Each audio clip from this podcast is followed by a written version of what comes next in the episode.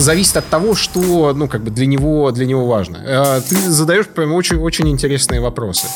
Э, вам надо все время искать денег? Да, надо все время искать денег.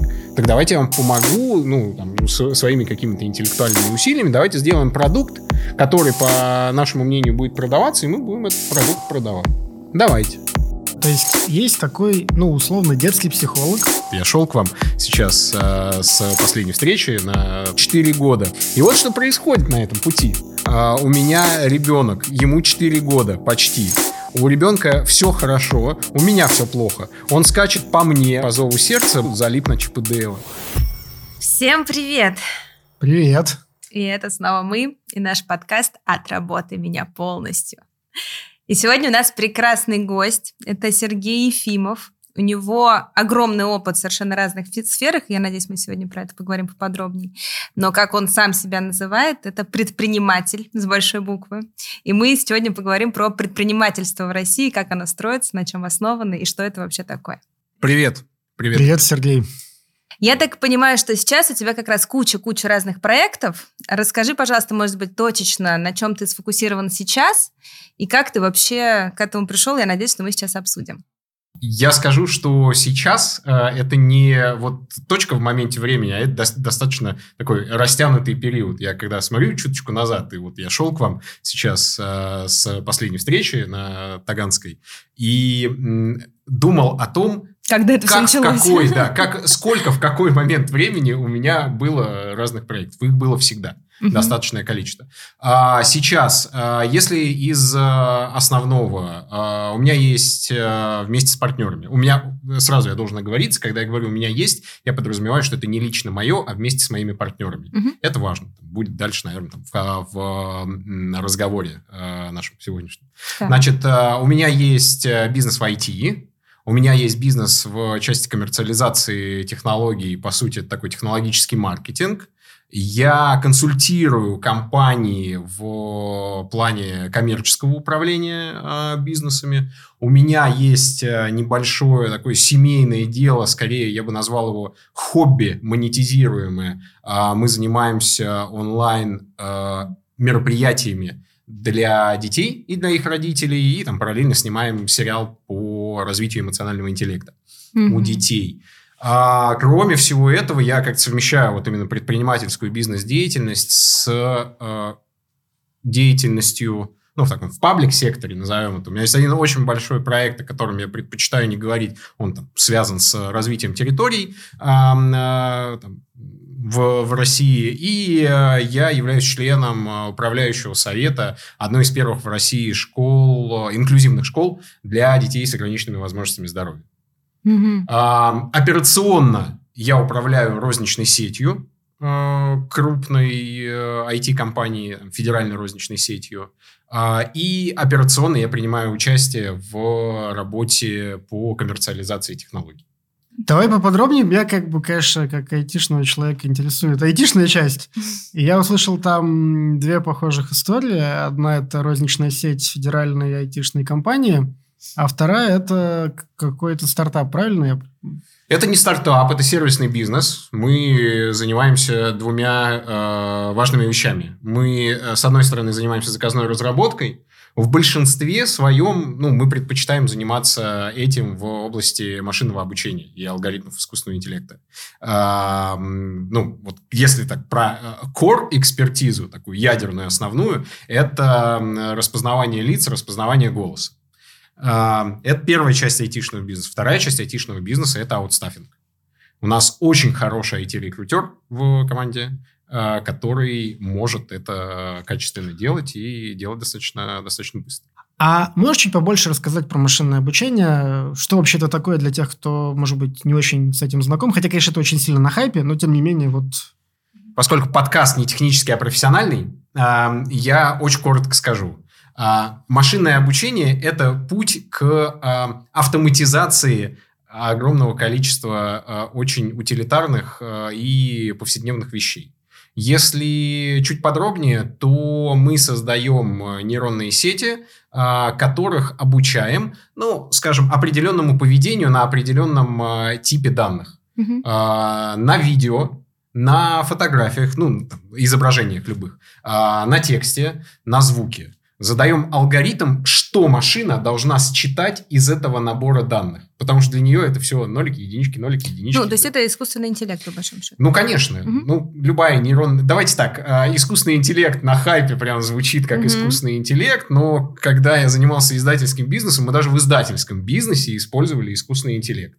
У нас была нейронная сеть, с помощью которой можно было с очень высокой э, долей вероятности предсказать, как будет продаваться та или иная книжка.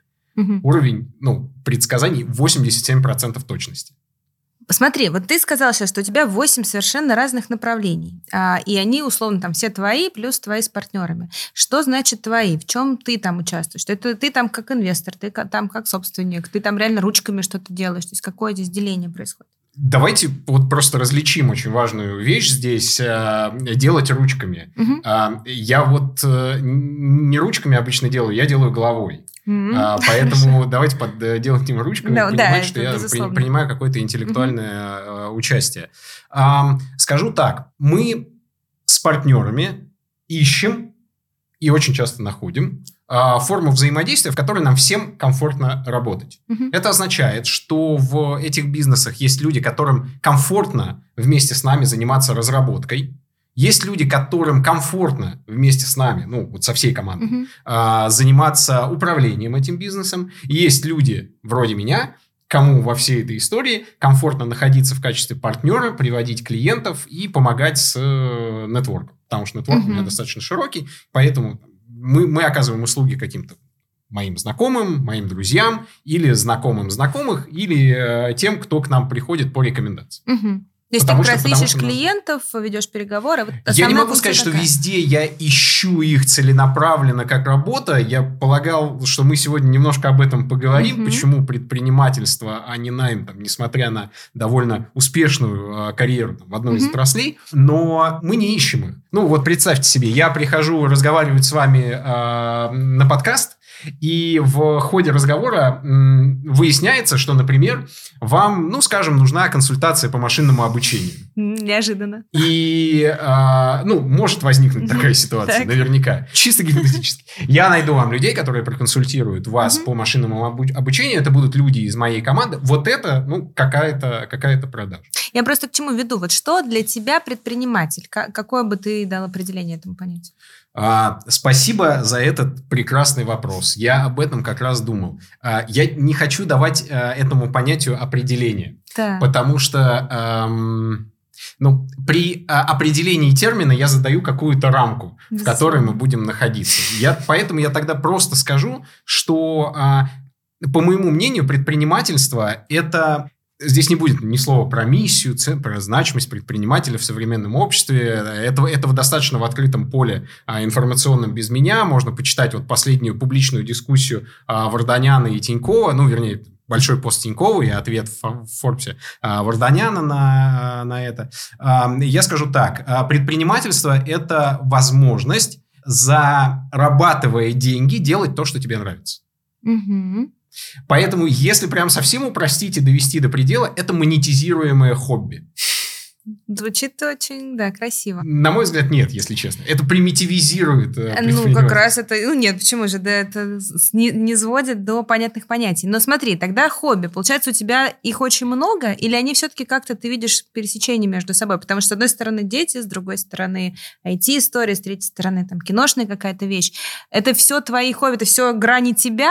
Или просто так вот фишка легла? Тут э, я со, со своей склонностью к структуризации попробую структурировать структурировать на два больших направления. Так. Вот эти мои э, хобби, которых много. Да, действительно, есть дети и вопросы, связанные с образованием. Это одна ветка. А есть вторая ветка, это все, что связано с IT. С IT, э, под, под IT я подним, понимаю чуть более широкое понятие, ну, чем, там, скажем, разработка угу. или чем программирование. Я имею в виду технологии, угу. информационные технологии. Про образование сначала потому что мне тут проще говорить. Mm-hmm. Вот, вот здесь там, mm-hmm. у, меня, у меня есть хотя бы какая-то база с точки так. зрения моего образования. Я mm-hmm. по образованию а, детский психолог. Мгм. И э, в школе, в которой я сегодня являюсь членом управляющего совета, я в свое время работал психологом. Занимался психодиагностикой и психокоррекцией детей э, начальной школы, учащихся начальной школы, э, в части там, развития высших психических функций, их когнитивных э, навыков. А, С тех пор мне это нравится. Я даже какое-то время думал, что я буду заниматься наукой всерьез, пойду писать диссер. А почему не пошел, кстати? А, да не пошел я по очень простой причине. Денег нет? Мне очень хотелось денег. М. И я прекрасно понимал, что в психологической науке в тот момент, а это была середина нулевых, М. в моменте времени казалось, что это путь в никуда. Мгм. Денег там нет, денег там не будет. И, но если бы я сегодня вернулся в ту позицию как бы, и в, в тот статус, в котором я находился, и попробовал бы, ну, за- задумался бы еще раз, а могу ли я заработать денег здесь, я бы совершенно точно эту возможность нашел. Да, но ведь логичный, ну, мне кажется, самый такой прямолинейный путь, если ты работал детским психологом в школе, ну, отправиться в самостоятельное плавание как детского психолога. Ну, в этой же роли, и, соответственно, там, Практику вот этот хайп Мгм. вокруг всяких психоаналитиков, не знаю, психологов, психиатров, ну, окей, немножко другое. Ну, и вот как бы аудитория. Ну, я так понимаю, что путь-то был совершенно другой. Почему? Путь был другой, а школа оказалась одним из этапов жизненного пути. Я как, как давайте э, на чистоту. Когда я работал в школе, я учился на дневном и работал в книжном магазине еще. Мгм. У меня было две работы и учеба на дневном. При В том- книжном при том, кстати, магазине просто для заработка, я так да, понимаю. да, да. да, там То я заработал Ты там что, продавал? Я не продавал книги, ну, это называлось администратор. Э, Я отвечал на телефонные звонки и консультировал клиентов, которые приходили. Мгм. задавали вопросы, есть книги э, в магазине или нет. Мне в тот момент как бы не, не- казалось, что Мгм. работа, которая связана с элементарными э, э, действиями, Мгм. хотя, опять же, для понимания администратор в книжном магазине выполняет такие же элементарные действия, как промоутер сигарет. Мгм. Разница только в том, что промоутер стоит на улице возле метро в холод, э, жару, там, дождь и снег, а администратор книжного магазина находится в книжном магазине. Ну, это- Сидит на мягком стуле перед компьютером, разговаривает с интеллектуальными людьми, которые зачем-то пришли сюда покупать книги.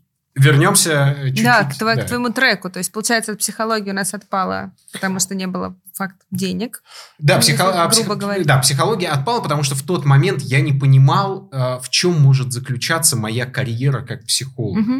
А, Ты говоришь, э, Глеб, что можно было уйти в консультирование, а мне это на тот момент ну, было совсем неинтересно. Мне, мне все равно тогда еще казалось, что принадлежность к какой-то организации М. а, имеет смысл для человека, который пытается делать карьеру. И мне казалось, что в книжном магазине, из которого потом меня позвали в издательство, я-то делаю карьеру. И трек из книжного магазина мне был виден еще в тот момент, когда я начинал в этом книжном магазине работать. Я думал примерно следующее. Я приду, поработаю продавцом, потом немножко поработаю администратором, потом я могу поработать кем-нибудь еще, там, заведующим каким-нибудь отделом. Ну, понимаете, Мгм. середина нулевых, заведующий Ну, отделом в книжном магазине. Все, норм- все нормально. Потом я могу там, пойти в какой-нибудь маркетинг, может быть, в этом Мгм. книжном магазине и сделать что-то еще. На самом деле так примерно и получилось. За почти пять лет моей работы в книжном магазине я поработал и в маркетинге, и на складе. И самое... Я, я этим очень... Вот, вот сейчас назову вещь, которой я очень горжусь и которая а, мне очень пригодилась в тот момент. Я эм, вместе с коллегами, разумеется, с разработчиками запустил интернет-магазин для книжного магазина. В нулевых. Э, Это, по-моему, э, если мне не изменяет память, был 2008 год. М. Да, мне кажется, это был 2008 год. А он 2008 пользовался, год. ну, в смысле, популярностью, я имею в виду, клиенты-то были сами в интернете? Зачем ты задаешь такие вопросы? Ты не хочешь знать ответ. Я поняла, то есть это на если- Если перспективу коротко, то бешеной популярностью он не пользовался. Но как новый канал продаж, он совершенно точно был а, вполне себе самостоятельным. И, но, но каждый раз, когда ты в понятном старом бизнесе создаешь новый актив, ты оказываешься в ситуации, когда ты не знаешь, что с этим делать. Да, и, И у тебя нет никаких абсолютно ресурсов для того, чтобы а, полноценно реализовать э, потенциал а, этого нового актива. Мгм. Как можно развивать интернет-магазин, когда у тебя нет курьеров, хорошей автоматизации? Все, что у тебя есть, Витрина. это некая форма Мгм. на сайте. через которую можно сделать заказ, и у тебя под боком склад. Мгм. Вот в этом большой плюс, потому что у нас был такой отдельно стоящий магазин. Он не был там частью сети. Это был очень хороший, мой любимый, я до сих пор его люблю, всем рекомендую, дом книги в Медведково. Правильно понимаю, что ты, будучи как раз администратором, предложил это новшество? То есть, по факту, твое предпринимательство, оно уже тогда стало проявляться. Я скажу так. Идея, что надо запустить интернет-магазин, э, витала в воздухе. Мгм. Потому что тогда Озон уже начал достаточно бурно Мгм. расти, книги продавались в интернете, и было понятно, что есть Озон, который продает книги в интернете, есть Лабиринт, который Мгм. продает книги в интернете. И онлайн-торговля книгами – это И есть магазин Медведкова, который почему-то пока не Ну, почему нет? На самом деле, на самом деле, я сегодня считаю, вот там, по, по прошествии уже почти 15 лет, э, я абсолютно убежден, что это было очень-очень-очень правильное решение руководства магазина. Слушай, а мне вот интересно, то есть есть такой, ну, условно, детский психолог, который в свободное или не очень свободное от учебы и работы детским психологом время работает в книжном магазине. И вдруг появляется задача запустить интернет-магазин. Как ты это делал? У тебя же, по идее, не должно было быть особых знаний, навыков. Тебя не пугала эта задача? Я закрывал глаза, э, глубоко э, вдохнул и думаю, ну все, погнали. Не, ну хорошо, а ну в смысле? Ну, кто тебя, не знаю, компьютер включать учил условно? Ты же не ум- на- навыки программирования. Не, не- не умел. Подожди, я не говорю, что я программировал э, или э, как-то ну, значимо проектировал этот магазин с самого нуля. Так. Я говорю, что я его запускал. Что подразумевается под запуском? Мы договорились о том, что интернет-магазин должен быть запущен. Мгм, Мы договорились о том, а, что я буду ну, как-то Курировать. курировать этот проект. мгм. Мы также договорились о том, что на всех этапах реализации этого проекта а, мне будет оказана там, должная поддержка. М, То Будут есть ты искал как раз я искал, я- разработчиков? да. Ну, нач- началось с того, что сначала а, э, такое, такое было потом еще пару раз. Я просто предложил переделать сайт. Так. Я говорю, слушайте, ну правда, там, а, а давайте вот так, и в свободное как раз а, от работы время или там между звонками на работе я сидел и из того макета главной страницы собирал свой макет, свое представление того, как должна выглядеть главная страница, какие кнопки где должны находиться, и типа как здесь там, может Ну, функционировать интернет. Ну, ну, хорошо, но все равно вот мне как бы, ну, условно сейчас придет кто-то и скажет, типа, Глеб, а давай мы, не знаю, там, нашей организации построим здание. И я, скорее всего, скажу, ребят, ну, хрен его знает, как его строить. Я никогда этого не делал. Мне скажут, ну, чувак, там, типа, ты не сам будешь строить, кирпичи не будешь класть. Но все равно же надо как-то более-менее понимать, как контролировать подрядчика, все такое. Ну, в IT примерно то же самое. Абсолютно. Абсолютно. Но тут есть э, очень значимая разница. Эм, я же не называю себя э, топ-менеджером каким-нибудь. Я не называю себя, эм, не знаю, управляющим партнером или собственником, или инвестором, кем-то еще. Я говорю, я предприниматель. Очень, очень. И не даю определение этого И понятия. не даю Очень определения этого понятия. И говорю, типа, я предприниматель, а теперь догадайтесь сами, что это значит, и я занимаюсь вот такими вещами. На мой взгляд, на мой взгляд, нет необходимости быть специалистом в каком-то деле для того, чтобы сделать его хорошо. Достаточно иметь базовые знания или базовые понимания того, что ты собираешься делать, Мгм. и уметь увлечь людей тем, что ты будешь делать. Ну, звучит очень просто. Но почему тогда так много, прости господи, говна происходит? Да, не извиняйся. А, Тоже, тоже тебе объясню. Это, это очень хорошая штука. Вот а, как, ам, как различить э, предпринимателя, который что-то делает там по, по зову сердца, и предпринимателя, который, э, ну, наверное, делает это по какой-то другой причине. А, Я не говорю, что там одно хорошо, другое плохо. Сразу так- такой дисклеймер на, э, для, для наших слушателей. А, Скорее всего, предприниматель, который делает это по зову сердца, будет тратить всю свою энергию, все свои интеллектуальные ресурсы и все свое время на то, чтобы сделать хорошо.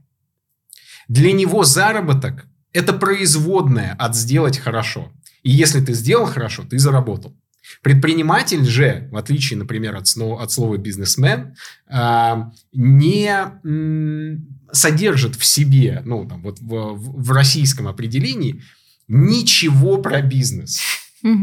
Ты можешь быть предпринимателем и при этом быть предпринимателем, ну, скажем, в паблик-секторе, в некоммерческих организациях. И ты будешь делать хорошие проекты.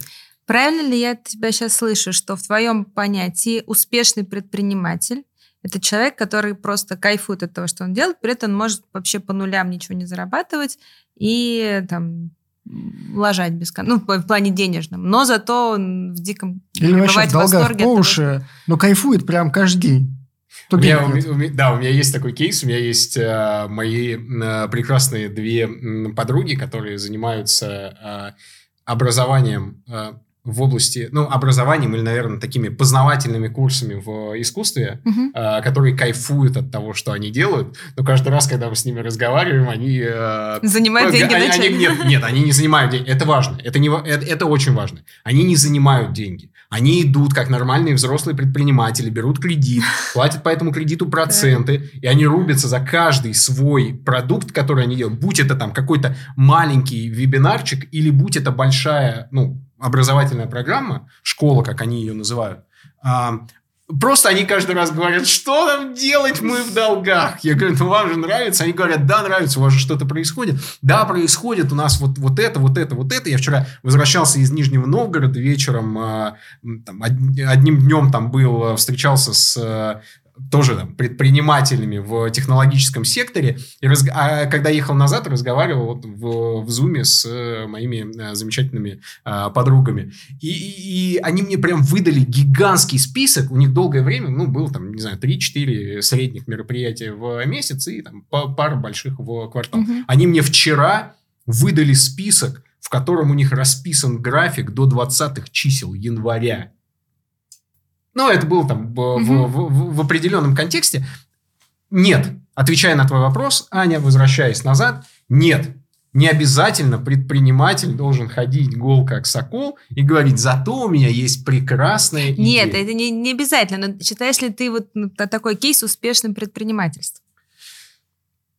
Я э, тоже, когда шел сюда, э, думал про э, Долго шел?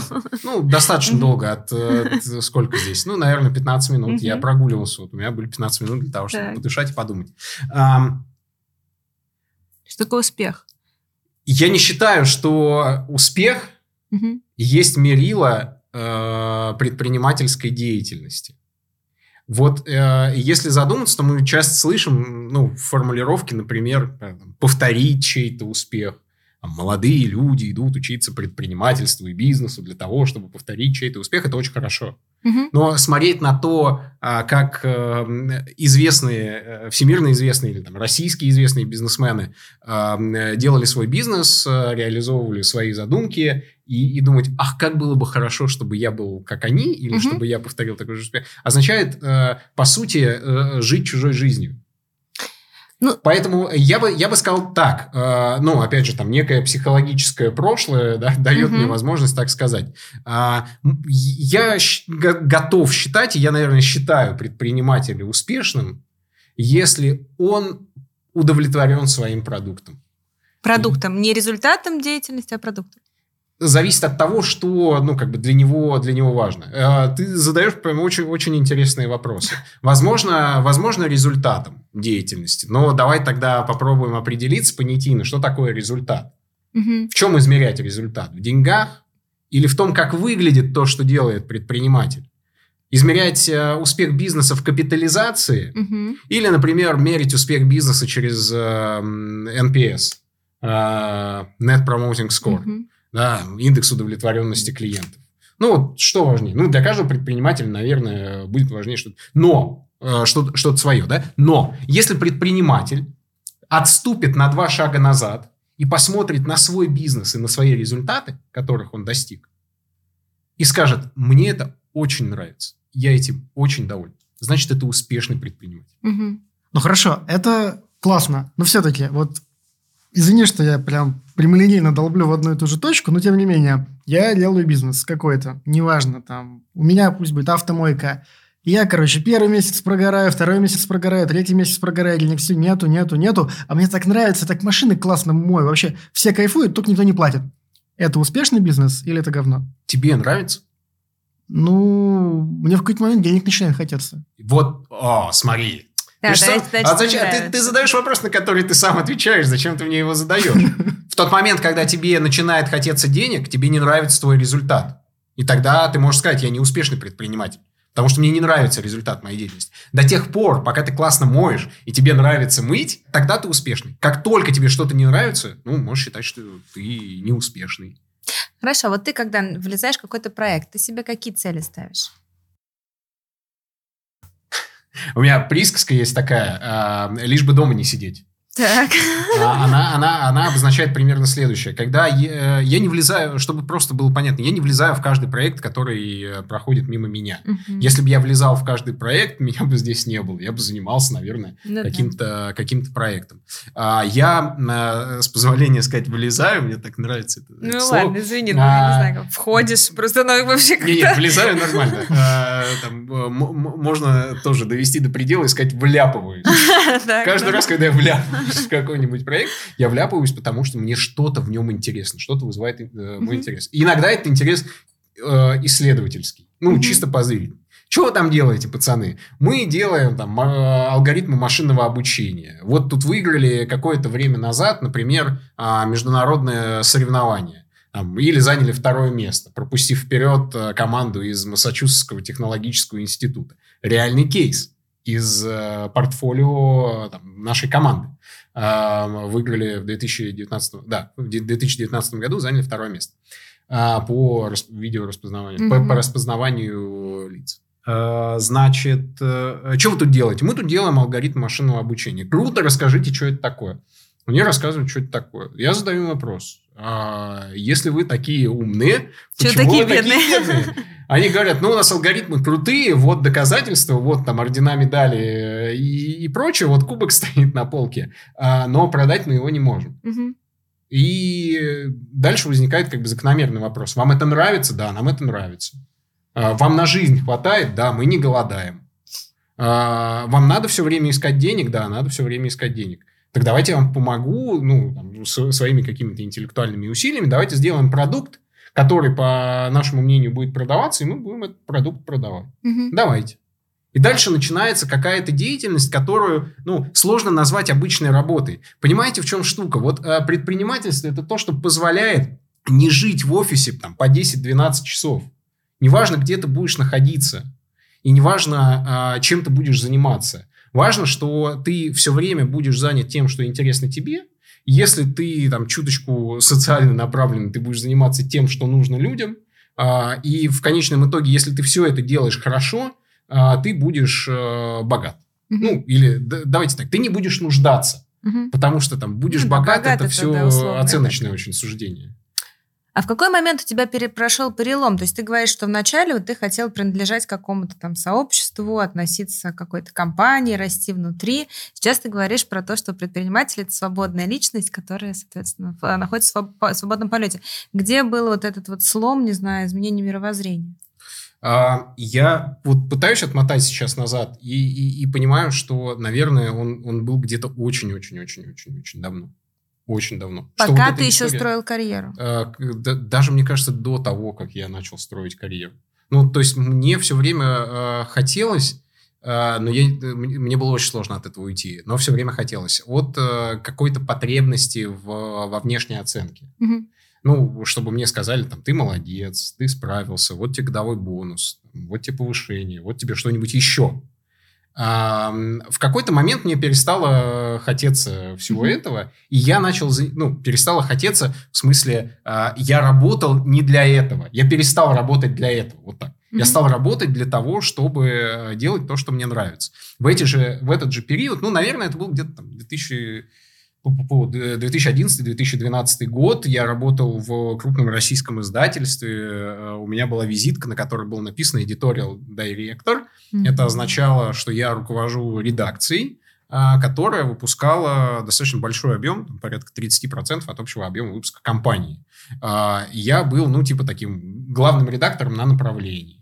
У меня было две э, подредакции, мы выпускали художественную литературу, нон-фикшн, но все равно параллельно с этим а, делал а, проекты, э, связанные с маркетингом. Удивитесь. У меня даже там, в последнем CV, которое я делал а, около года назад, потому что меня позвали на собеседование в McKinsey, я написал, что в 2012-2014 году я был Independent Marketing Consultant. Mm. И консультировал, ну, у нас были там э, всякие, всякие разные кейсы и с коммерческими организациями, и с государственными организациями, mm-hmm. в частности, для Министерства образования. Вот. А мне кажется, что вот тогда наступил вот, вот такой переломный момент. Но потом я попал в уникальную команду, и я очень благодарен ее а, основателю и генеральному директору детского издательства «Клевер» Александру Альперовичу за возможность э, поработать э, вместе с, с ним, э, вместе с, с этой командой.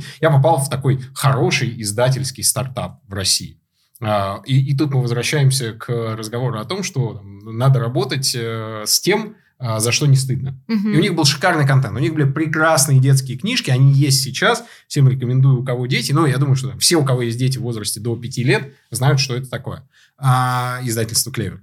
Значит, э, были замечательные книжки, ну и были какие-то там понятные проблемы для растущего стартапа. И с этим стартапом я прожил следующие пять лет. Слушай, а пока мы не ушли в дебри, можно для людей, которые не вовлечены в издательское дело и вообще с книжками только их читают, что вообще издательство делает? Такой вопрос в лоб. Хороший вопрос. В лоб, в лоб, в лоб обычно, не задают. обычно задают там про, про издательство вопросы, которые касаются там оформления книги, например. Ну, там, вы верстаете книжку. Ну, мне не стыдно признаться, что все, что я знаю про издательство, это то, что это люди, которые как-то взаимодействуют с типографией и автором, и в итоге приходит автор с рукописью, а на выходе получается книженция. Но я предполагаю, что есть что-то еще и много чего еще. Я этого не знаю, я хочу узнать. Ну, вот ты все и рассказал, на самом деле. И если упростить, то так и происходит. А, приходит автор с рукописью, издательство берет эту рукопись и оценивает ее. Если рукопись издательству нравится, издательство берет ее в работу, отдает своим редакторам, редакторам не, не, не обязательно штатным, возможно, не штатные редакторы, которые реально редактируют текст. К сожалению, не все авторы пишут а, грамотно. даже грамотно, вы меня простите. А, к сожалению, а, не все авторы пишут даже, простите, интересно. Ну, то есть иногда... А кто редактор... оценивает, кстати? Интересно, интересно, берем, не берем? Ой, слушай, ну, э, давайте, давайте на чистоту, ну, да? Вот, вот просто уберем с доски, в принципе, вопрос, э, насколько объективна угу. оценка литературного произведения. Давайте упростим, чтобы просто вопросов не возникало. Вот если издателю нравится, то книга может быть издана. И под издателем я могу да. там, подразумевать генерального директора издательства, главного редактора издательства. Ты как кому рукопись попадает? Или она просто да, попадает, там, кто Или, мимо шел, там, типа, рукопись, э, э, Рукописи попадают как э, там самотеком, ну, условно самотеком, да, там есть какой-то редакционный адрес, который до... электронный, электронной почты, который доступен для всех, есть какой-то почтовый адрес компании, который доступен для всех, и вот, значит, они туда все это сыпят. Редакторы руководители редакционных команд, главные редактора, вот люди, которые работают с текстами, а, ну, каждый день, они знают содержание этих текстов, они знают, о чем эта книга. А, книга, книжка, сборник. Э, Подожди, на секунду, но к редакторам уже попадает то, что условно мы ну, отобрали, ну, тоже, пошли... Ну, тут тоже как бы нужно там понимать специфику издательской терминологии. Есть редакторы, которые работают с текстом, а есть редакторы, которые, явля... которые работают в издательстве, ведущие редакторы. И они являются менеджерами проектов. Ну, это такие PM, которым вот при, прилетела рукопись, и эту рукопись нужно довести до нормального вида. А вот теперь разговор про редакционно-издательскую подготовку. Да? Рукопись редактируется, потом отдается ведущему редактору, ведущий редактор ее там, оценивает, смотрит и так далее, отдает корректорам, корректоры ее правят, возвращают ведущему редактору, ведущий редактор снова смотрит, отдает на верстку, верстальщики ее верстают, собирают в какой-то макет, дальше проверяется, читается, вычитывается еще раз этот макет, после этого макета делается там, финальная верстка книги, которая сдается в типографию, типографию, книжку, ну, электронным файлом. И потом приезжает готовая книжка, которую вы все покупаете в книжных магазинах. А кто определяет тираж? Что это там 100 экземпляров, это миллион? Коммерсанты вместе с редакторами. Это, наверное, правильный, прав, правильная конструкция. В некоторых случаях редакторы самостоятельно это делают, в угу. некоторых случаях а, коммерсанты издательские это делают самостоятельно. Но это гибридная модель, я не могу однозначно на этот угу. вопрос ответить. А кто продает-то это дело. То есть, вот окей, хорошо, я вам рукопись отправил, мне повезло, вы ее прочитали, мне еще больше повезло, я там написал более-менее грамотно, более-менее интересно, вы решили, что из этого что-то можно сварганить. Значит, вот этот весь процесс, на выходе книженца вышла, но она же сама себя не продаст, правильно же? Какая-то там должна быть маркетинговая поддержка, там вот это все. А дальше все зависит от того, про какую книгу мы говорим. В некоторых отдельных случаях не нужна никакая маркетинговая поддержка. Ты берешь, ставишь книжку на полку. Но э, если эта книга «Как э, лечить, э, простите, геморрой подорожникам», то ничего не происходит. Книга попадает к дистрибутору, дистрибутор ставит ее по всей стране там, в какие-то магазины, магазинчики, книжные сети.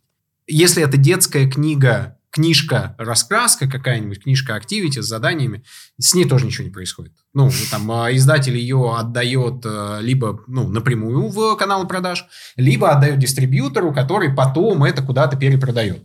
А, и книжка оказывается в детском мире, в интернет-магазинах, там, в Лабиринте, в Озоне, в Wildberries, где везде, где торгуют э, книжками. И как-то сама продается. На такие вещи денег обычно не тратят. Но и такие вещи обычно денег приносят довольно много. Mm-hmm. А, потому что, ну, они не очень дорогие в создании, mm-hmm. а, но а, их можно легко адаптировать под любой формат. Ну, по сути, издательский бизнес – это создание контента. То, в, ко- в каком виде ты будешь дистрибутировать этот контент, то, как ты его издашь, это будет книга вот такая, там, формата А4, или это будет книга формата А0, или это будет там книжка в покете в мягкой, в мягкой обложке, там, на дешевой бумаге. Это все вариации. Mm.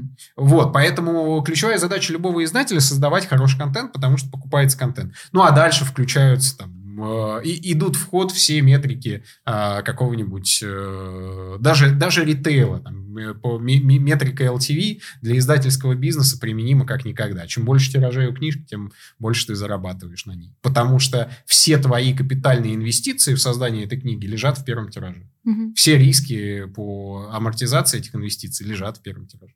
А чем занимается главный редактор? Вообще его основная функция это что?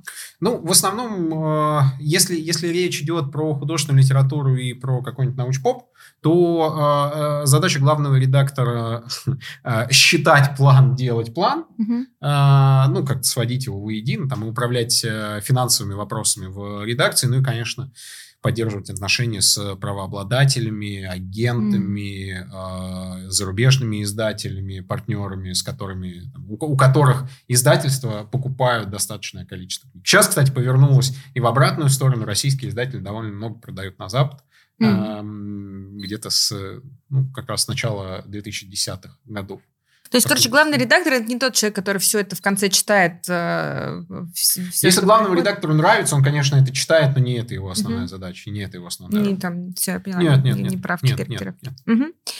Так, подожди, мы все-таки вернулись, мы пришли к редактуре с вопроса, когда произошел перелом. То есть у тебя перелом сознания произошел еще, будучи в корпорации? Ну, не корпорация. Ну, условно, в компании. Да, Хорошо, компания. ты по найму. Да, да. Но ты не ушел. Почему?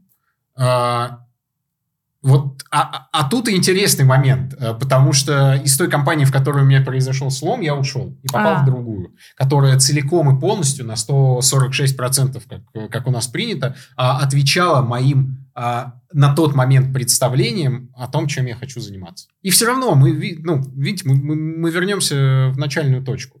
И если нравится чем-то заниматься, занимайся. Можешь называть себя предпринимателем, можешь называть себя редактором, можешь называть себя директором. Я был коммерческим директором Клевера, потом я был операционным директором uh-huh. Клевера. А, но где-то в глубине души мне все время казалось, что я делаю и создаю что-то новое. Uh-huh. Потому что, во-первых, там, мы ну, очень, очень сильно развили продажи этой компании. Там, примерно за время моей работы компания выросла по обороту в пять раз. Uh-huh. А, я был инициатором и, так сказать, руководителем проекта. Мы создавали свой интернет интернет-магазин, который там на момент моего ухода занимал больше 20% выручки компании. Мы создавали розничную сеть федеральную, не, не только в Москве, mm-hmm. то, опять же, там на момент моего ухода было порядка 12 магазинов, э, да, по-моему, 12 магазинов было в э, сети э, и так далее. А, открыли офис в Соединенных Штатах, но это была большая, большая общая работа там, всей команды. Mm-hmm. Нас, нас было очень много. Я участвовал там в таком на, на начальных э, этапах этой работы в операционной деятельности я участие практически не принимал, но мне приятно, я был первым человеком, кто оказался вообще в американском офисе э, нашем. Это было весной, это было в начале марта 2018 года. Угу. Вот, я так-то участвовал ну, там, в первых, первых переговорах с американскими дистрибьюторами, и вместе с э, внутренней командой мы э, проектировали выход на американский рынок.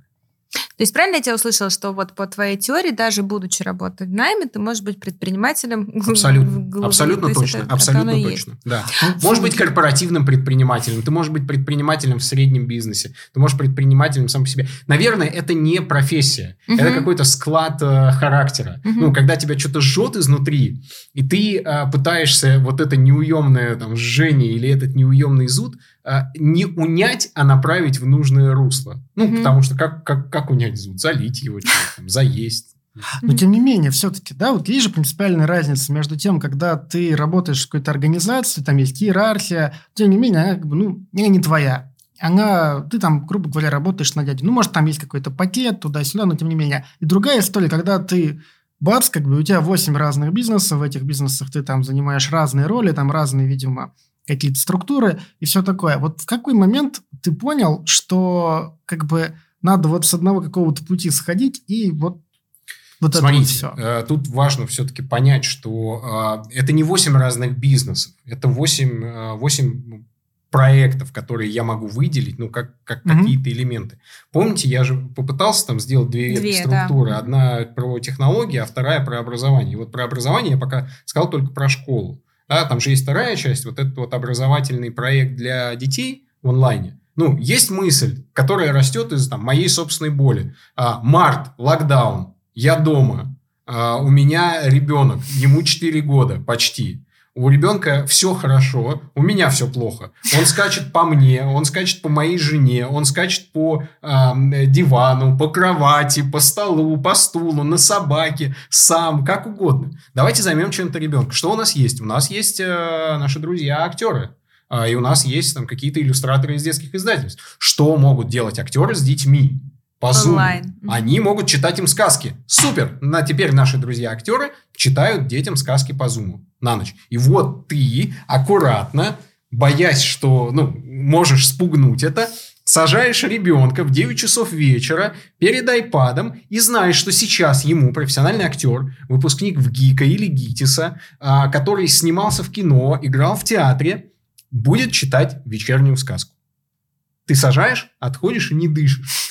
И ребенок сидит и слушает его. Потому что актер, который точно так же, например, сидит дома в это же время, потому что локдаун, март, 2020 год, все мы помним, как это было, а, ему тоже надо что-то делать. И он приходит на вечернюю сказку в Zoom к какому-то небольшому на старте количеству детей в костюме и в гриме. Это некий интерактив. И это некое прикольное действие, которое я даже бизнесом не могу назвать. Понимаете? Это такая, ну, а, да, а давайте что-нибудь просто прикольное сделаем. Ну, вы же наверняка собираетесь там со своими друзьями. Да, а давайте сходим в театр. Давайте. А давайте ребенку покажем дома театр. Давайте. Вань, можешь сегодня сказку прочитать? Да, могу. Прочитай, пожалуйста. Потом это начинает как-то расти. Да? Мы подтянули там друзей э, своих, ну, детей друзей, друзей детей. Mm-hmm. И собрали, собрали какую-то аудиторию. Потом мы сделали открытое тестирование. А вам приходите, кто хотите, там рассказывайте в своих чатиках в детских садах и школах, что у нас вот есть такая штука. А потом в какой-то момент к нам из этого открытого тестирования пришли корпоративные клиенты. Банки, IT-компании. И сказали, сделайте то же самое, только для нас. И самое эпичное действие этого лета для государственного заказчика я по условиям договора не имею права называть для кого, мы сделали онлайн-лагерь недельный на 300 детей по, э, ну, для младшей группы это была какая-то креативность, воображение и так далее. Для старшей, младшей это там, до 10 лет, старшей это от 10 до 14. А для старшей лидерство, предпринимательство, креативность. В ней принимали участие действующие владельцы и генеральные директора настоящих бизнесов, выпускники бизнес-школы Сколково, мои э, близкие друзья, которых я попросил быть менторами на подростковой части лагеря. Они это делали просто так, потому что дух предпринимательства и жажда сделать что-то хорошее а, для них были первичны. Вот это, ну, как бы образовательная история. Сейчас она развивается, сейчас этим занимаются те люди, вместе с которыми мы делали лагерь, потому что им это нравится, у них есть на это время. Я это всячески поддерживаю, по возможности я это кому-то продаю, я об этом рассказываю. Когда ко мне обращаются за какой-то методической консультацией, ну, скажем, а как нам лучше снимать э, сериал? э, по эмоциональному интеллекту так или сяк. Я могу высказать свое мнение. Я даю какие-то деньги на то, чтобы эти съемки были сделаны.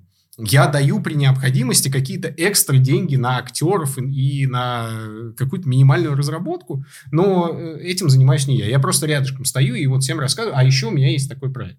Вот есть э, ча- часть какой-то моей деятельности, которая лежит вот здесь. Да? И второй блок – это IT. Понимаете, мне интересно все, что связано с технологиями. Если вы позволите мне так выразиться, я могу сказать, что я техногик в какой-то степени, потому что я абсолютно убежден, что технологическое развитие должно привести к сглаживанию социальной стратификации.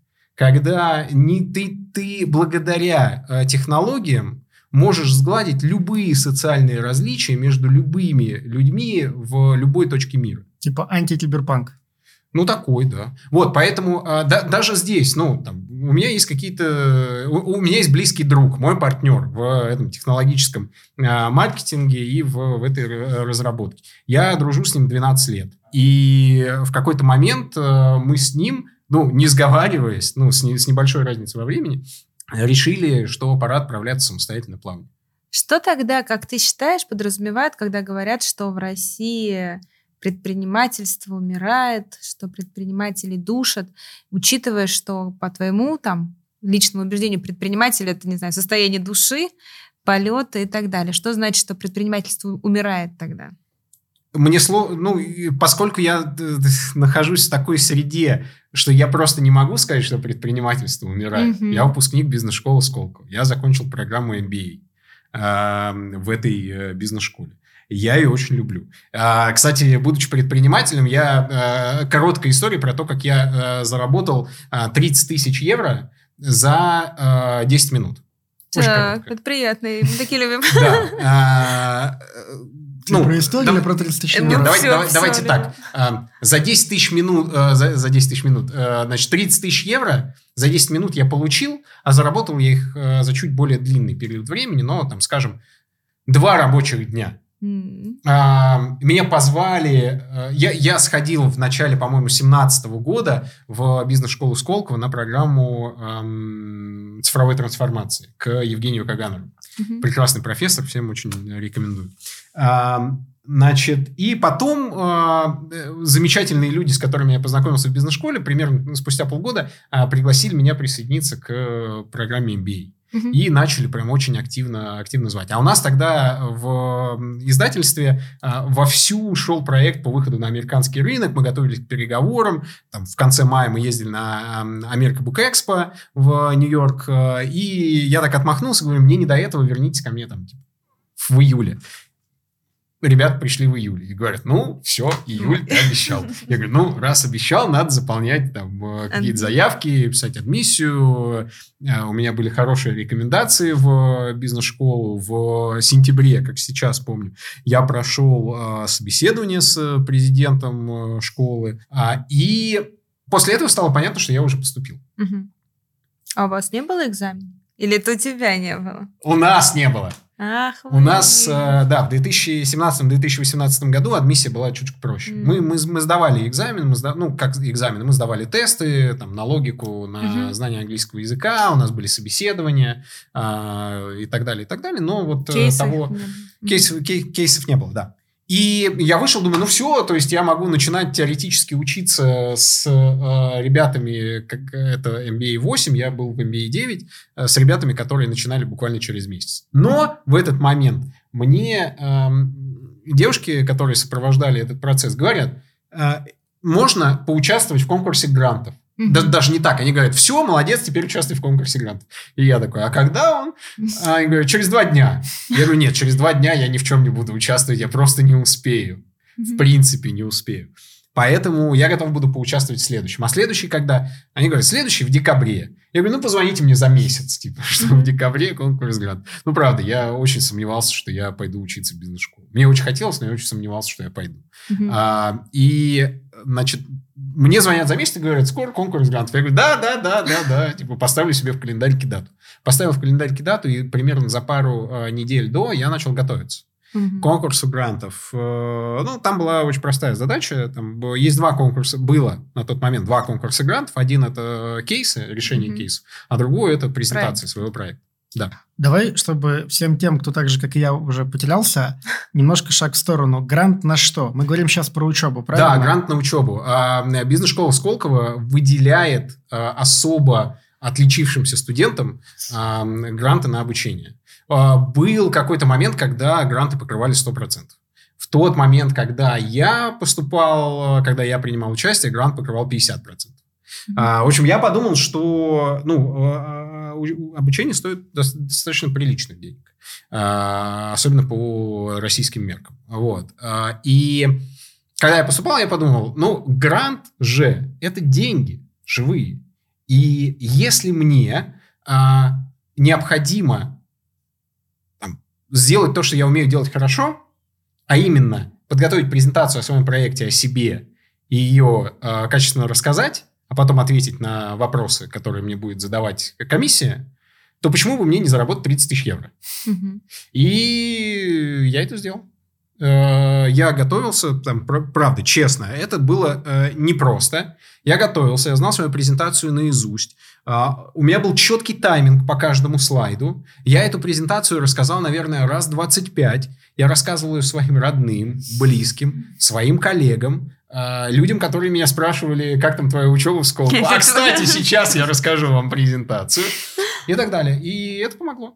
Ну, то, правда, я, я пришел, рассказал ее, и когда я уходил, там, после меня выходил следующий участник, мне, э, у, у меня было очень приятное ощущение. Знаете, я э, увлекаюсь стендовой стрельбой, и периодически езжу на, на стрельбище. Есть такое приятное чувство, когда вылетает тарелочка, ты только вскидываешь ружье, и ты уже понимаешь, что ты попал.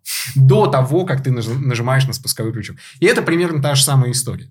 А, в хорошем смысле, потому что ребята, которые были со мной, очень-очень сильные. С ребятами, которые заняли второе и третье место на этом конкурсе грантов, я до сих пор дружу. Более того, у нас есть такое а, хобби небольшое. Мы делаем а, стратегии для средних и малых бизнесов по развитию, там, по решению каких-то ну, серьезных бизнесовых задач и проблем.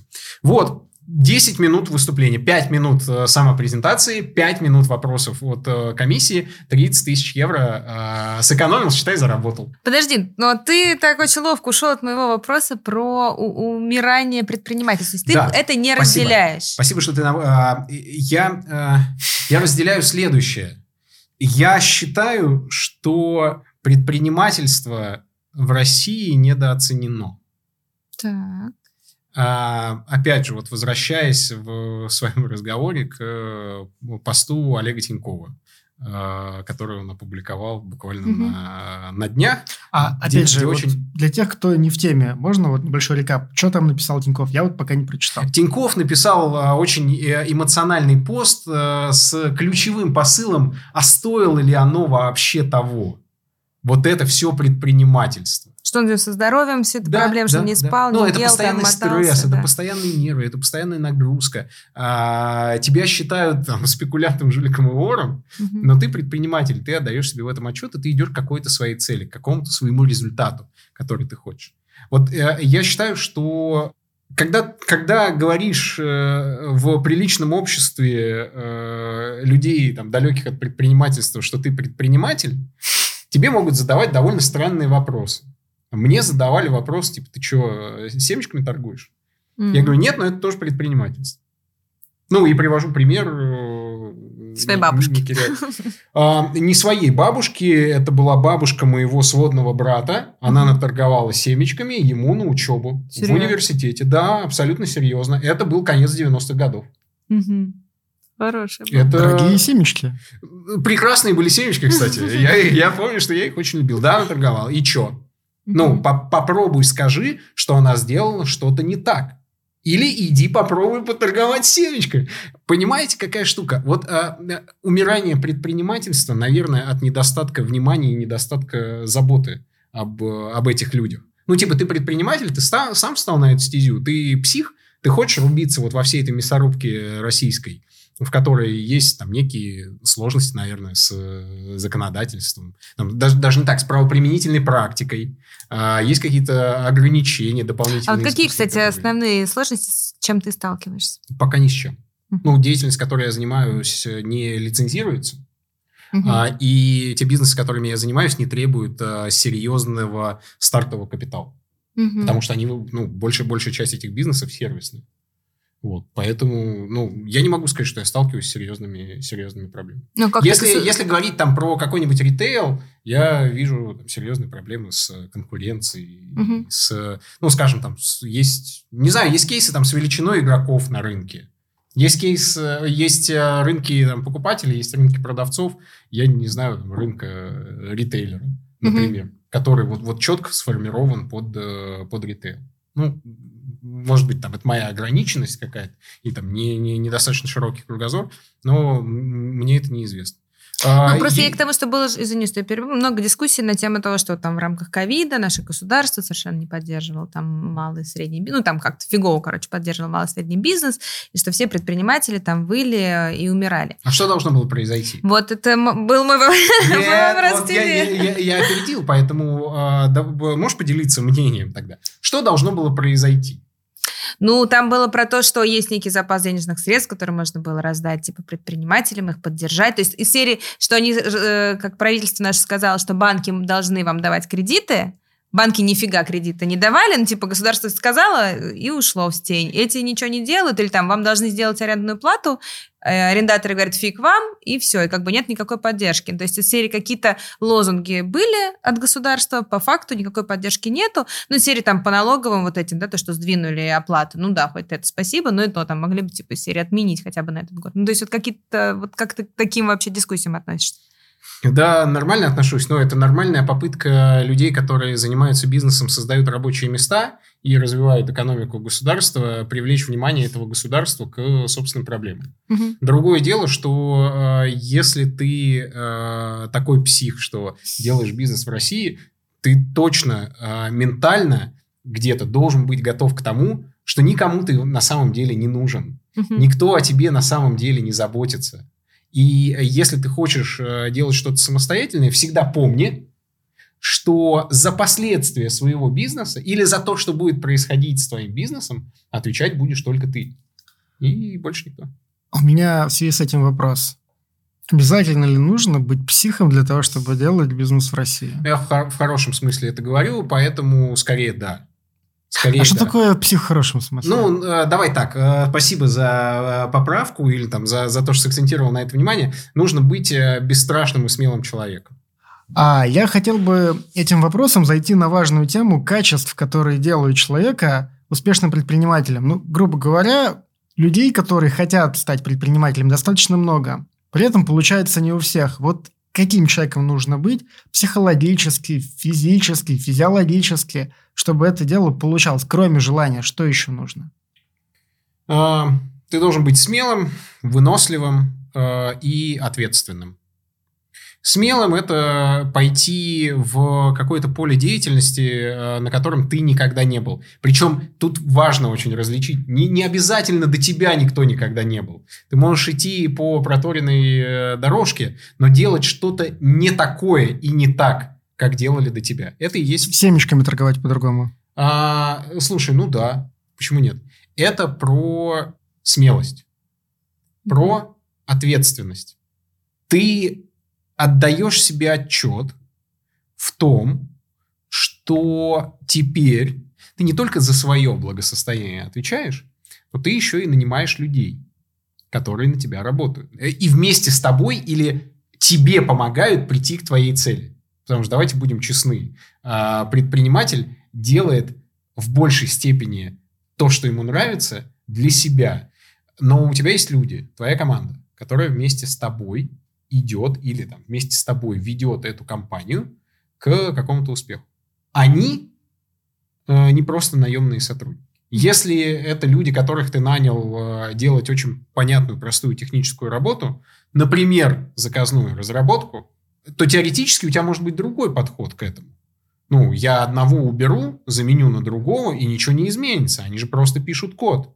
Я с этим скорее не согласен. Даже вот в этом социальном договоре «я тебя нанимаю на работу» все-таки содержится какая-то история свободного волеизъявления. И А выносливость. Ох, да. Ну, это любимое. А, это то, с чему лично у меня есть э, колоссальные проблемы. У меня с выносливостью неплохо, я э, как бы понимаю, что такое длинные дистанции, я бегал марафоны и прочее. Ультрамарафоны никогда не бегал, но понимаю, что такое выносливость. А, но тут э, есть как бы история про терпение. Вот, вот смотрите, я э, создаю бизнес и говорю себе, я через два года должен сделать оборот в XXX миллионов рублей или там XXX То есть ты все-таки меряешь То есть все-таки про деньги. Не-не-не, я не конкретно про себя. Ну, давай, давай, нет, сейчас, давайте так. А, это, это очень распространенная формулировка, которую, а, которую используют э, предприниматели. Ну, так. Ну, ты же пишешь какой-то бизнес-план. Например, ты идешь искать инвестиции. Что ты будешь делать? Ты скажешь, смотрите, я классный парень, дайте денег. И машины мыть, мыть очень люблю. Да, иногда это может сработать, если есть любители в этом мире, если есть любители, любителей помыть машины. Угу. Допускаем, что такое тоже есть. Нет, э, ты делаешь бизнес-план, ну, там, предприниматель делает бизнес-план. В бизнес-плане он заявляет, я хочу через такое количество времени иметь вот такой оборот.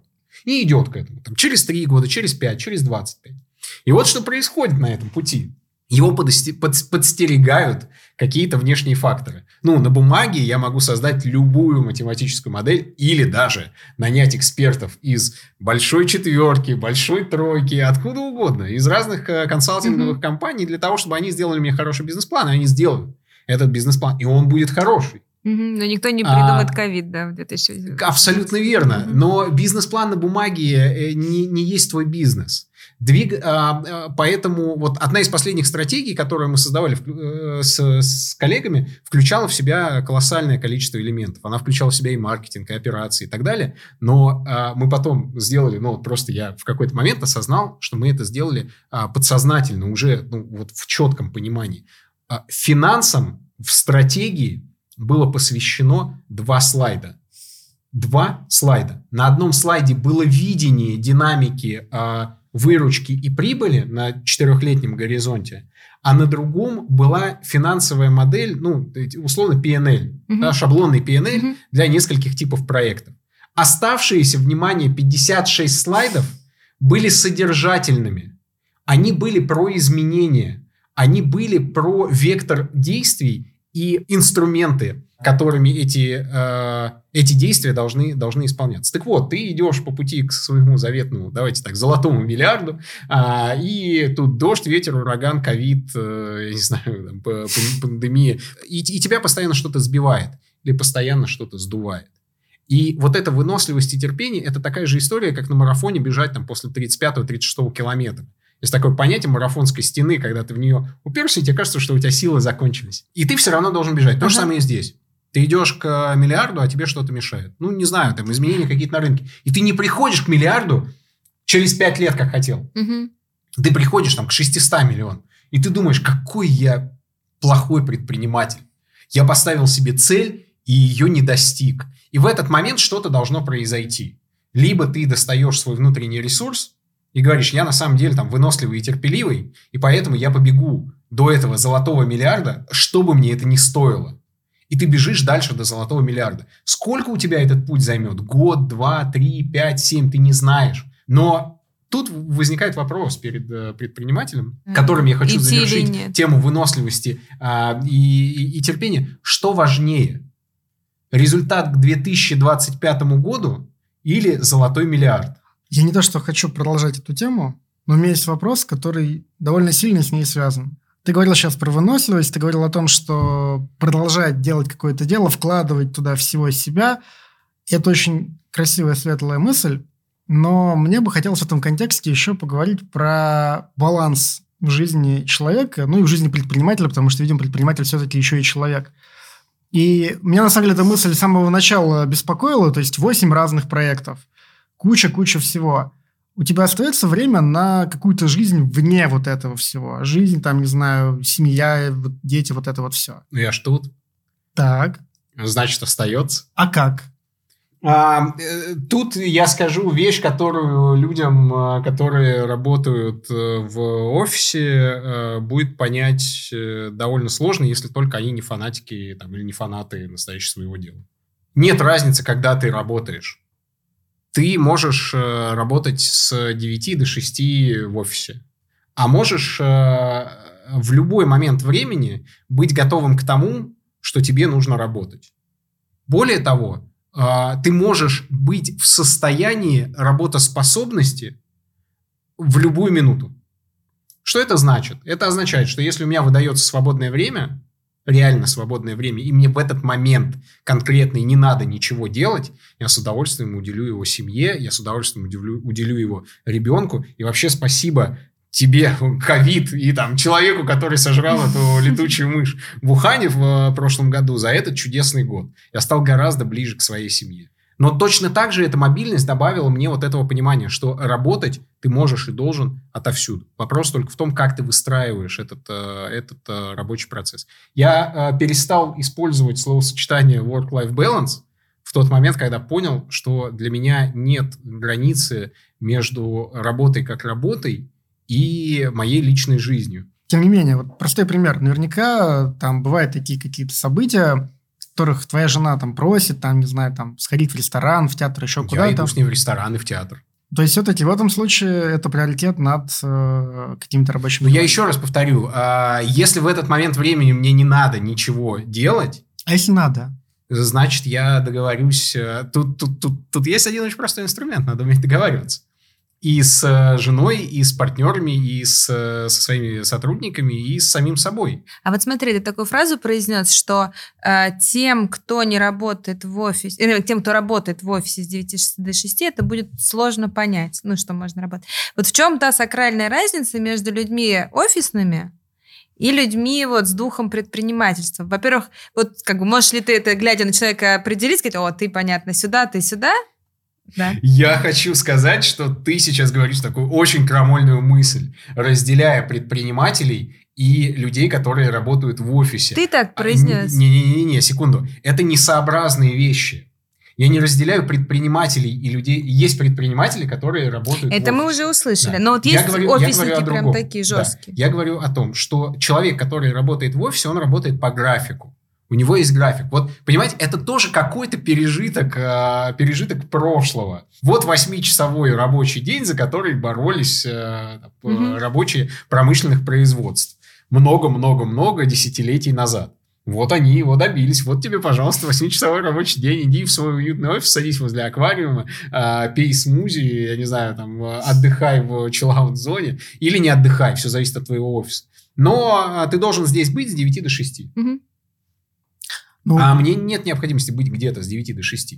Ну, я есть везде и всегда. Я имею в виду, что вот для тебя есть какое-то деление людей, ну, серия, вот такие, нет, такие нет, по, нет, по нет. мышлению, по, не знаю, отношению к жизни, по приоритетам, каким-то По отношению ценностям. к жизни. А, вы смотрели, есть такой прекрасный фильм, называется «Меня зовут Хан». Нет. Я вам очень рекомендую. Я всем его рекомендую. Он, он, он очень классный. Он Э, его даже кто-то из критиков в свое время назвал э, индийским э, Форестом Гампом. Это индийский фильм? Нет, это голливудский, скорее, фильм с индийскими актерами. Mm. А, мы добавим в шоу-ноты ссылку на, видимо, кинопоиск. Это не то, чтобы реклама кинопоиска, просто я не знаю, куда еще дать ссылку, чтобы можно было найти кино. Mm-hmm. Я не делю людей на таких и таких. Ну, там, на наемных сотрудников и предпринимателей. На там, простите меня, уважаемые слушатели, на черных и белых э, или, или на каких бы то ни было еще. А, ни в коем случае. Я делю, ну, на, на, наверное, я могу поделить, да, на хороших и плохих. Я могу поделить э, людей на людей ответственных и на людей безответственных. Ну, подожди, ну, неужели ты не сталкивался вот с каким-то типажом людей, которые ты понимаешь, что никогда в жизни он в офис не сядет? Ну, вот не сядет. Сталкивался. Вот в чем разница у них? Вот в этом вопрос. То есть в чем у них ценности, в чем разные, а, в чем не, знаю, не, ну, ну отношения ну, ну, нельзя так обобщать. Нельзя так обобщать. Идет конкретно а, Ну да, ну просто, э, понимаете, вот э, э, люди в своих словах и в своих действиях зачастую имеют в виду не то, что они говорят. Так они, у, них, у них есть какая-то своя повестка. У меня были редакторы по, в подчинении, там, мои сотрудники. Я не могу даже сказать в подчинении, потому что они все были сильно старше меня, и я у них огромному количеству вещей научился. Когда я взаимодействовал с ними, я примерно понимал, что я там, имею дело с творческими людьми. А, они могли прийти в офис к 12 или к часу, mm-hmm что в общем и целом, ну, по компании, все равно же компания там продолжает измерять вот это вот рабочее время, да, там опаздывать, не опаздывать, там нужно, не нужно. Человек просто творческий, который зациклен на себе, вот ему что-то надо конкретно. Там, мне надо поспать до полудня. Или я привык жить в графике с э, двух часов дня до трех часов ночи, поэтому к 10 часам в офисе я быть никак не могу. Mm-hmm. Если ты хороший редактор, мне плевать. Если ты работаешь э, качественно, если ты выполняешь все задания, если ты э, все успеваешь, мне плевать, во сколько ты будешь в офисе, во сколько ты будешь оттуда уходить, когда ты будешь туда приходить, если я буду абсолютно убежден в том, что мои ожидания от твоей работы будут совпадать с твоей работой. Угу. И нет ничего важнее, чем совпадение ожиданий одной стороны от другой. Это там, и в семейных отношениях а, абсолютно точно, и в бизнесе уж тем более. А, акционеры чего-то ждут от менеджмента. Менеджмент чего-то ждет от акционеров. Менеджмент чего-то ждет от сотрудников. Сотрудники чего-то ждут от менеджмента. Рынок чего-то ждет от компании. И компания ждет какой-то реакции из внешнего окружения, из там, э, тех же самых, э, от того же самого государства, про которое мы уже говорили сегодня. А, но вот когда это несовпадение ожиданий происходит, тогда происходят разговоры, типа, вы бы могли дать нам денег на поддержку mm-hmm. нашего бизнеса ковид, потому что предприниматели ожидают, что они государству нужны. Они платят налоги, они создают рабочие места. Они стимулируют экономику и помогают людям, в том числе там, хорошей миссии, найти себя в жизни, делать что-то там, полезное, mm-hmm. делать что-то интересное. Но потом оказывается, что на самом деле это не так. Вы сами по себе, мы сами по себе, и объединяет настолько то, что э, мы живем в одном э, географическом одном, поле. Да. Ну смотри, хорошо, давай по-другому спрошу. Вот есть э, три качества, которые ты назвал, которые присущи там хорошему предпринимателю. Как ты считаешь, это что-то врожденное или это что-то развиваемое? Нет, а, я абсолютно не считаю, что это что-то врожденное. Угу. А, потому что смелость, э, выносливость и ответственность – это не качество психики. Это черты характера. Но это развивается условно в детстве или это развивается там уже в осознанном ну, возрасте? Вы такие вопросы задаете. Нет, ну это же важно. Если я... Да, как, бы, как, как будто есть философский... Это развивается в зависимости от того, в какие травматические ситуации человек попадает на протяжении всей своей жизни. Ну, ну хорошо, вот все-таки давайте вернемся к другому. Но ну, вот есть человек, вот слушает наш подкаст прямо сейчас, вот мы у него в ушах, и он такой сидит и думает, блин, значит, нужна смелость, значит, ответственность и выносливость. А я, короче, боюсь всего, ответственность брать не готов, короче, и, ответственности и выносливости у меня нету. И что, получается, все, как бы, вот он никогда в жизни не станет предпринимателем? Или, может быть, он что-то может сделать с собой и стать таки предпринимателем. Единственное, что... Знаешь, что парадоксально в этом? Единственное, что он может сделать, это стать предпринимателем. Ну, встать просто с дивана и сказать, а с этого дня я э, смелый, ловкий, умелый. И теперь я предпринимаю. Это же не волшебник изумрудного города, где вся эта замечательная компания идут к волшебнику, один за мозгами, другой за сердцем, третий за смелостью. Я, я понял, они все хотели стать предпринимателями. Они все хотели, они и стали. Они и стали. Да, они же там все возглавили, потом прочим. еще каждый этот И это очень хороший архетип а, из американской литературы. Хорошо, вот ты тогда вопрос тебе как к психологу. Почему так много людей вроде там и хочется, и колется, и мамка не велит? Вот сидят там в офисе и вроде как хотят уйти в свободное плавание, но что-то их все время держит. То есть вроде есть какой-то порыв, но в чем сложность? Ой, спасибо за прекрасный вопрос. Я очень-очень благодарен вам, что вы меня позвали, и мне, мне очень нравится э, об этом разговаривать, потому что у меня на каждый ваш вопрос есть ответ. А, но я не могу... Значит, мы не зря тебя позвали. Спасибо большое. Да, спасибо, что пришел. А, я не могу называть каждого человека поименно, но есть компания на российском рынке, которая э, занимается ну, в какой-то степени бизнес-образованием, бизнес-тренингами.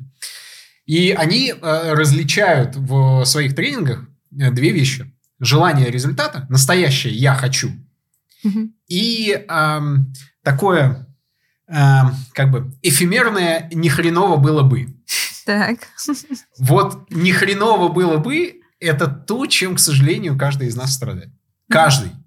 Я вот прям э, готов э, расписаться там, кровью, что у каждого из нас есть э, такое маленькое, ни хреново было бы. Ну, ни хреново было бы с понедельника записаться в спортзал. Ни хреново было бы уже, наконец, э, начать готовиться к Казанскому марафону, а то он в мае. Но пока ты находишься на диване, в удобном тебе положении и в комфортном для тебя состоянии, вряд ли ты сможешь а, это ни хреново было бы превратить в настоящее «я хочу». То есть вот эта вся история про выход из зоны комфорта, это типа как бы правда. Я, я, я никогда не употребляю термин э, зона комфорта, потому что он, мне кажется, несколько, несколько надуманным. Как, э, как предприниматель, э, там, как человек, которому нужно зарабатывать деньги, я создаю комфорт для себя, для своей семьи и считаю, что это абсолютно нормально. Э, мне хорошо и, и хорошо. Это про зону комфорта. Скорее всего, да. Потому что мне в этом комфортно и удобно. Но это комфорт, э, он такой декоративный. Угу. Ты находишься в, в, на, на, на какой-то сцене, на которой установлены какие-то декорации, и ты в этих декорациях что-то делаешь. Играешь какую-то предпринимательскую роль. Я скорее говорю про другое. Я скорее, опять же, говорю про смелость и про э, собственную готовность выйти туда, где ты до этого еще не был. Вот, э, вот, собственно, это не, нет, не про зону комфорта, наверное. А вышло очень хорошее, тоже несколько дней назад, интервью с первым э, ректором э, Московской школы управления Сколково, Андреем Евгеньевичем Волковым, на YouTube-канале «Бег вреден». Я рекомендую его посмотреть. А Андрей Евгеньевич удивительный человек. Все выпускники MBA знают Андрея Евгеньевича Волкова, потому что он лидер одного из модулей модули на Камчатке. Что такое модуль на Камчатке в программе MBA? А, это неделя, где в течение недели ты занимаешься физической активностью, а именно ходишь в горы, ходишь на вулканы, лазишь на вулканы. Мы ходили в горы, по-моему, каждый день, ну, за исключением одного дня, когда мы перелетали с нашей базы, на которой мы находились, к месту заброски, мы восходили на вулкан на острый Толбачик. А, и ты занимаешься интеллектуальной деятельностью. Что такое интеллектуальная деятельность? Ты решаешь какие-то проблемы, которые поставлены перед тобой. Причем эти проблемы не сформулированы. Реши, пожалуйста, пример 2 плюс 2. Сколько будет? И вот э, и то, и другое, и вот это вот э, физическое, физическое восхождение, да, или какая-то физическая нагрузка, которая для тебя абсолютно непривычна, это вот этот самый выход из зоны комфорта. Вот это интеллектуальное, это то же самое. Вопрос, вот сидит человек в офисе с 9 до 6, ненавидит свою работу, вообще все, что с ней связано, не знает, что хочет делать, потому что ничего другого не делал, он там 10 лет э, финанс, финансов провел последний. Вот э, как, как научиться мыслить по-другому, если ты реально весь день сидишь там и сводишь э, дебет с кредитом? Честно посмотреть на себя, ну, ответить себе на вопрос, что я хочу. Не знаю, что хочу. Вот не хочу этого, а что хочу, не знаю. Не, почему? Обычная история. Я хочу денег. Я хочу жить лучше. Точка. Я не знаю, что я хочу делать для этого, но я знаю, что я хочу зарабатывать больше и, не знаю, там все, что ты сейчас рассказал. Это, это, это супер. Это, это же прекрасно. Ну, хорошо, хочешь зарабатывать больше, устройся на более высокооплачиваемую работу. Ну, Если ты не можешь устроиться на, на более высокооплачиваемую работу, иди к тому чуваку, который любит мыть машины, он даст тебе работу. Ты будешь по выходным еще мыть машины. Хочешь, иди продавай семечки. Если ты реально хочешь зарабатывать больше, если твоя настоящая проблема в том, что ты хочешь зарабатывать больше, э, мне даже не надо ну, давать mm-hmm. какие-то рекомендации. Мы уже говорили про машинное обучение. У Яндекса же есть сервис, я забыл, как он называется. Толока или толоко. Да, Когда ты садишься и обучаешь нейронную сеть. Ну, кликаешь по картинкам. Это мышь, это кот, это, это, это зерно. Ты можешь кликать до бесконечности, да, но это, это отвратительно. Но денег ты можешь заработать больше? Ну, Можешь. На маленькую-маленькую капельку. На маленькую-маленькую капельку, это правда. Но тогда будь добр, потрудись хотя бы тут сформулировать точно, что такое больше зарабатывать денег. Я хочу больше. Да, пожалуйста, иди в Яндекс, там кликай и будешь зарабатывать 103 тысячи рублей. 103 больше, чем 100. Абсолютно верно. Ты зарабатываешь больше? Да. Ты доволен? Нет, потому что теперь ты тратишь свое время Знаешь, на то, чтобы... Был, был когда-то фильм давным-давно. Я его так и не видел. По-моему, он называется «Исполнитель желания». Что-то такое. Про ой, Джина. Ой, ой, да. Что-то знакомое. Я вспоминаю там историю. Да-да-да. Я, вот, я слышал по рассказам, потому что я так до него и не добрался. Но смысл в том, что там был какой-то джин, который абсолютно буквально воспринимал да. любую просьбу. А вот сейчас очень похоже. Да, ну, говорят, что Вселенная так и слушает, поэтому правильно надо формулировать желание. Абсолютно верно. Правильная постановка вопроса – это ну, 50% точного на него ответа. Если ты говоришь, я зарабатываю 100, а хочу 200, это другое. Ты начинаешь действовать в контексте «мне надо 200 тысяч». А когда ты говоришь «я хочу зарабатывать больше», ты будешь просто искать какую-то возможность подзаработать. Если ты говоришь, я хочу быть лучшим финансовым директором в этой стране, ты предпринимаешь какие-то действия для того, чтобы быть лучшим финансовым директором в этой стране.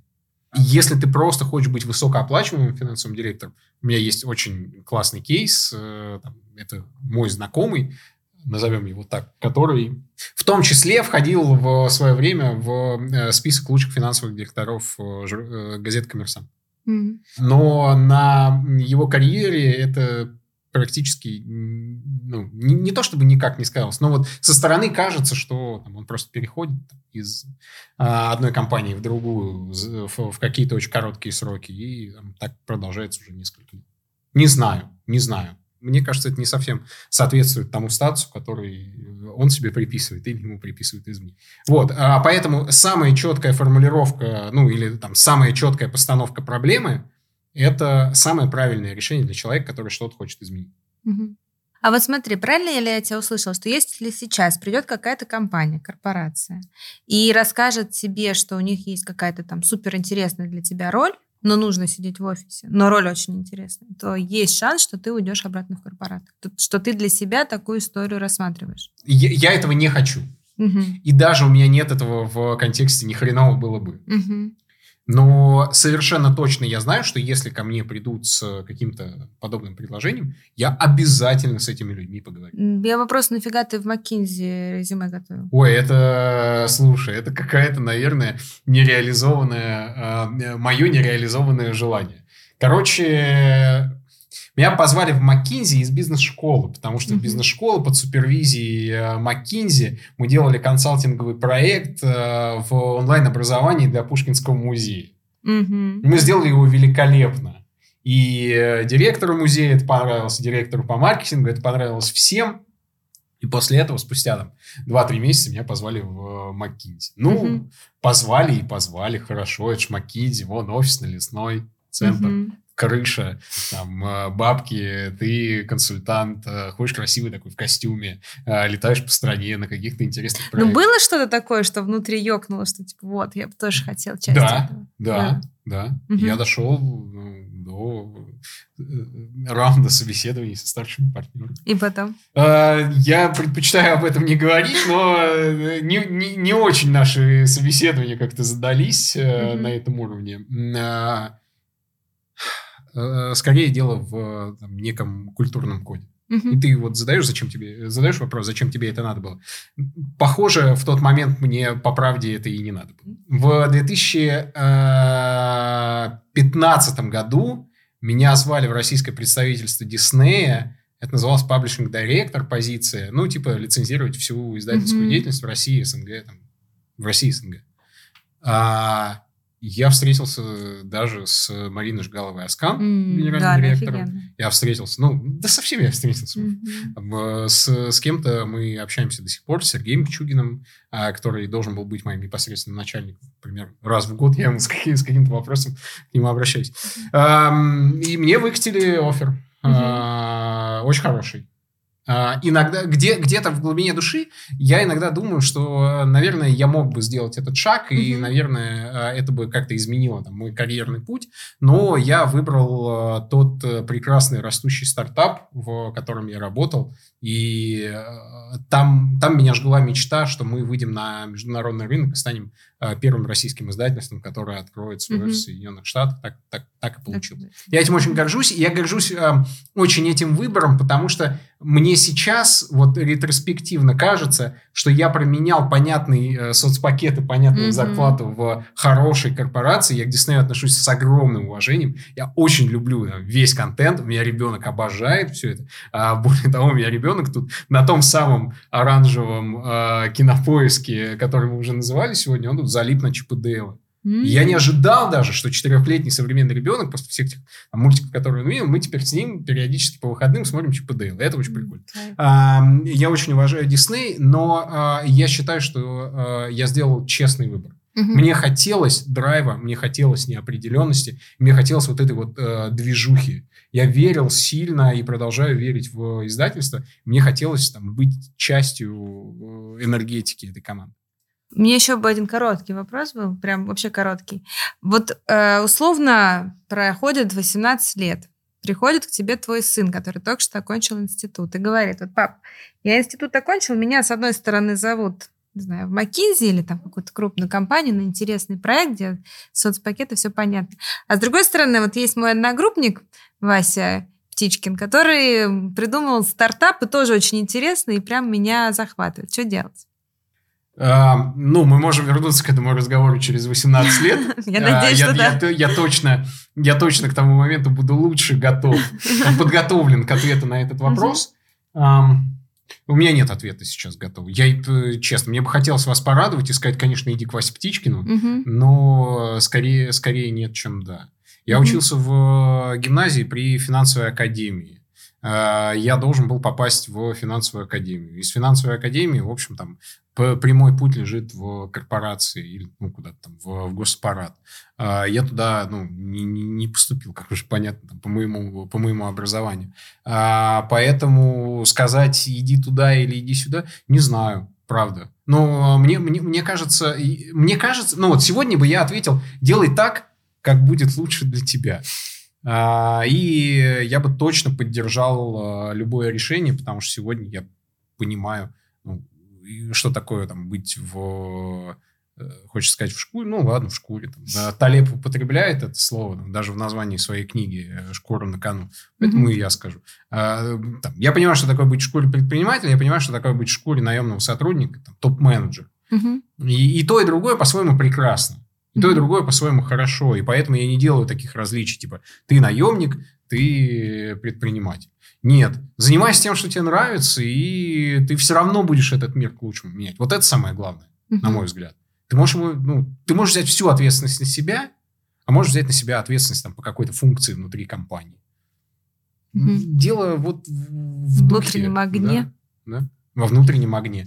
Правда, вот, вот понимаете, я э, даже я, я очень часто употребляю это, это словосочетание «жжет изнутри», угу. потому что я никак иначе его не могу описать. Ну вот прям вот, вот горит.